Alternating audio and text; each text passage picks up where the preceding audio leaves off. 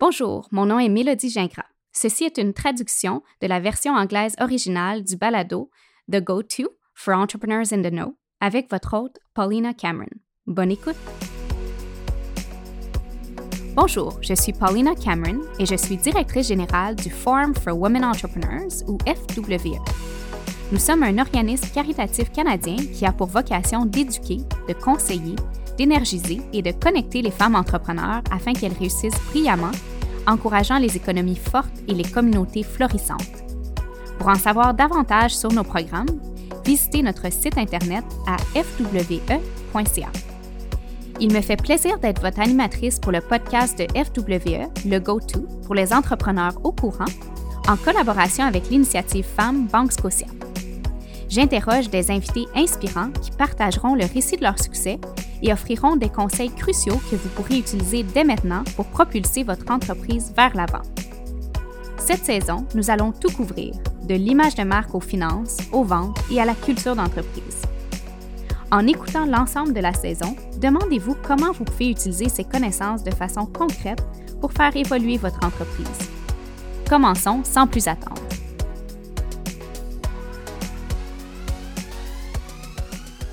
Dans un monde où nous visons constamment à réussir, à croître et à nous dépasser, la réalité, c'est que les gens sont souvent poussés à atteindre ou plutôt à dépasser leurs limites. Une étude américaine de 2017 a révélé que 61% des travailleurs se sentent épuisés au travail et que 31% d'entre eux déclarent des niveaux de stress élevés. À l'opposé, les lieux de travail avec une forte culture positive où les membres d'une équipe se sentent reconnus, écoutés et appréciés peuvent attirer des travailleurs de haut talent pouvant entraîner une augmentation de 33 des revenus. Et c'est tout aussi vrai dans un environnement entrepreneurial. En studio avec moi aujourd'hui, Sarah Hudson, fondatrice et directrice générale de la clinique d'entraînement LiveWell et fière maman de quatre enfants. Fondée en 2011, LiveWell offre des programmes d'entraînement médicaux pour les personnes atteintes d'une maladie chronique ou pour celles qui souhaitent prévenir une maladie chronique. Aujourd'hui, la clinique compte 19 succursales dans quatre provinces et va ouvrir sa première succursale aux États-Unis en novembre 2019. Félicitations, Sarah, et bienvenue au GoTo. Merci, Paulina. Merci de me recevoir. Donc, on s'est rencontrés la première fois par l'intermédiaire de John DeHart, votre cofondateur et un ami de longue date de FWE. Pour ceux qui ne le savent pas, John est aussi le cofondateur de Nurse Next Door et un gourou de la culture d'entreprise. En travaillant avec John pour bâtir Livewell, quelles ont été les principales étapes que vous avez suivies pour créer une culture d'entreprise positive? C'est une excellente question, car une culture positive est tellement importante dans les entreprises aujourd'hui. Comment donnons-nous vie à la culture dans notre entreprise est une question que nous nous posons à nous-mêmes. J'ai travaillé avec John pour concevoir des valeurs fondamentales dans notre entreprise en allant au-delà des valeurs typiques ou traditionnelles comme l'intégrité, la confiance et l'honnêteté. Ces valeurs sont très importantes et nous appelons souvent ces valeurs fondamentales être de la partie. Mais il y a d'autres valeurs fondamentales qui distinguent notre entreprise des autres. John nous a guidés à travers un exercice très amusant, pouvant être effectué par des entreprises de toute taille qu'il appelle Mission vers Mars. C'est un nom très original, j'adore. Oui, si vous deviez déménager votre entreprise sur la planète Mars, qui sont les personnes clés de votre organisation que vous amèneriez avec vous et quels sont les attributs que chacun apporte à votre organisation? Grâce à cet exercice, vous commencez à comprendre ce dont votre entreprise a besoin, ce qu'est l'essence de votre entreprise et ce qui doit être reproduit. Lorsque vous prenez du recul et que vous regardez les choses de cette façon, vous commencez à identifier vos valeurs fondamentales. Pour notre part, les valeurs fondamentales qui se sont dégagées de cet exercice sont les suivantes. Nous avons le potentiel d'être des champions, nous trouvons la joie et nous jouons le tout pour le tout. Super. Donc, merci d'abord pour l'explication de Mission vers Mars. Je pense que c'est quelque chose que tout le monde va se rappeler. Euh, puis concernant vos valeurs, j'aime beaucoup la façon dont elles sont concrètes. Donc, à mon avis, c'est des valeurs qui sont vraiment axées sur l'action. Elles ne sont pas que passives.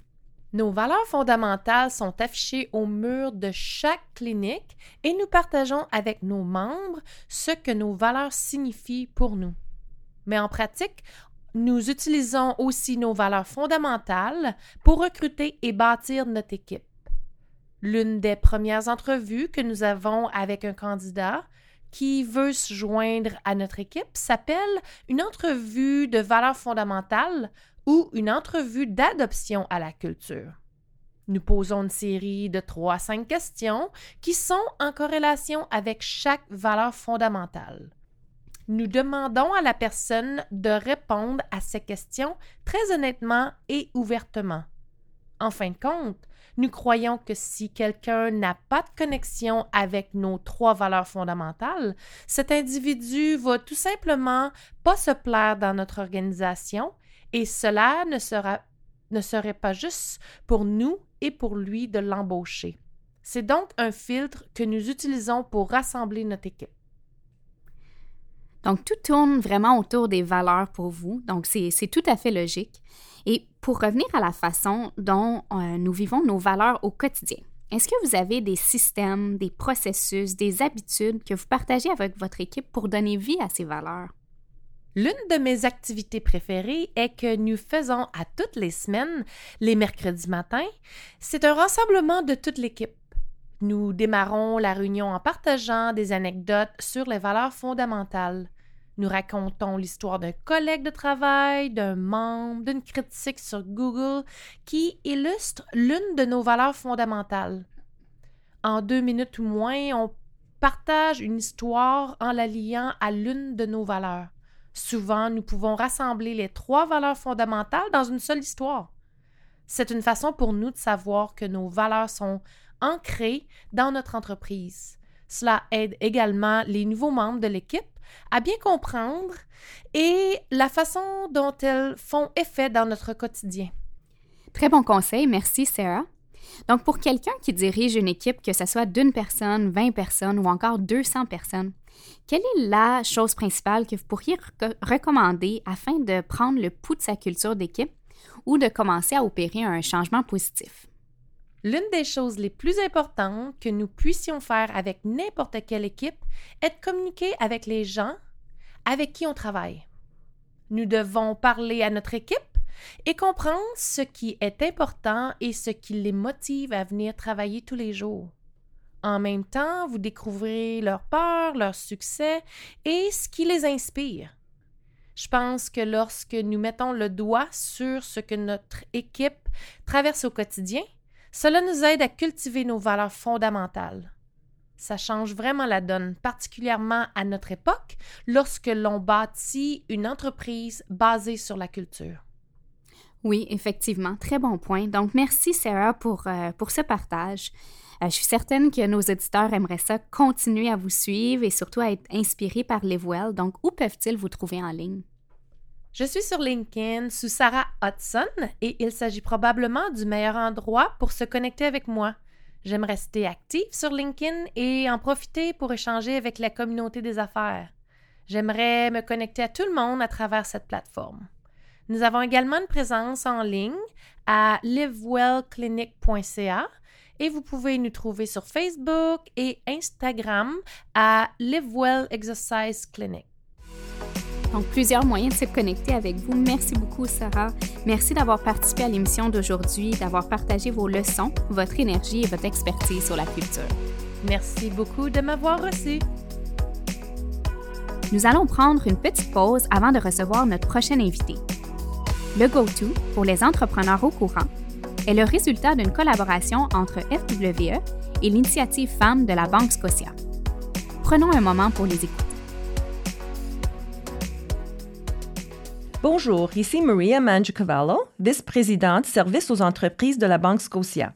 Aujourd'hui, nous rencontrons Naomi Shaw, première vice-présidente ressources humaines et membre du comité consultatif de l'initiative Femmes de la Banque Scotia. L'initiative soutient les entreprises dirigées par des femmes en leur offrant de la formation et du mentorat. Voici quelques conseils de Naomi pour vous assurer d'engager des personnes talentueuses dont les valeurs concordent avec celles de votre entreprise.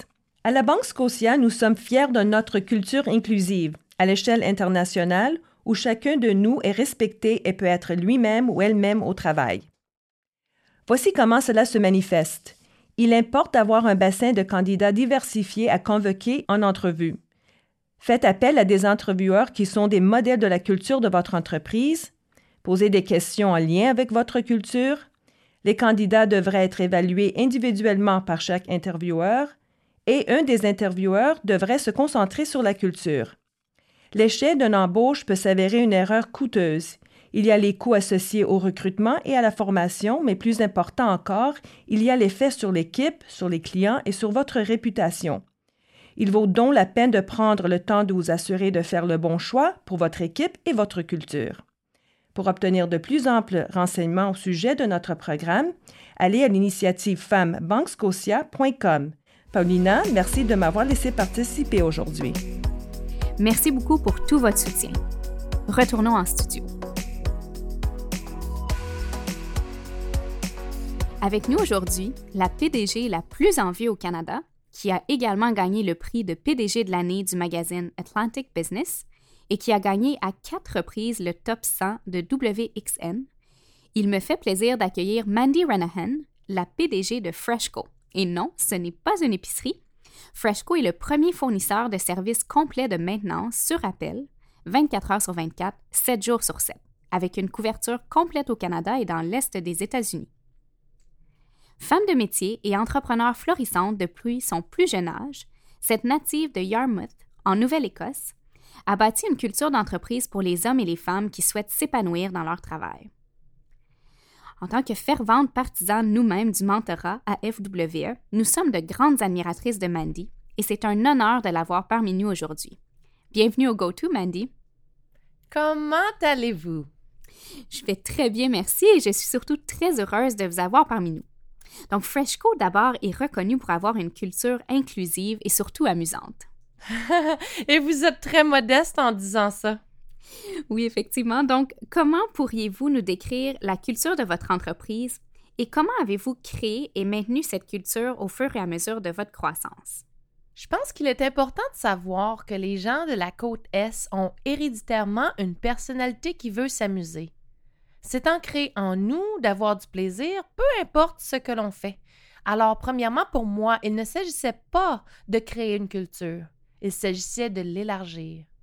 Quand les gens disent que mon entreprise a été reconnue pour être très diversifiée et avoir une culture amusante, je réponds que j'étais diversifiée avant même que la diversité soit un mot, parce que je ne connaissais pas d'autre chose.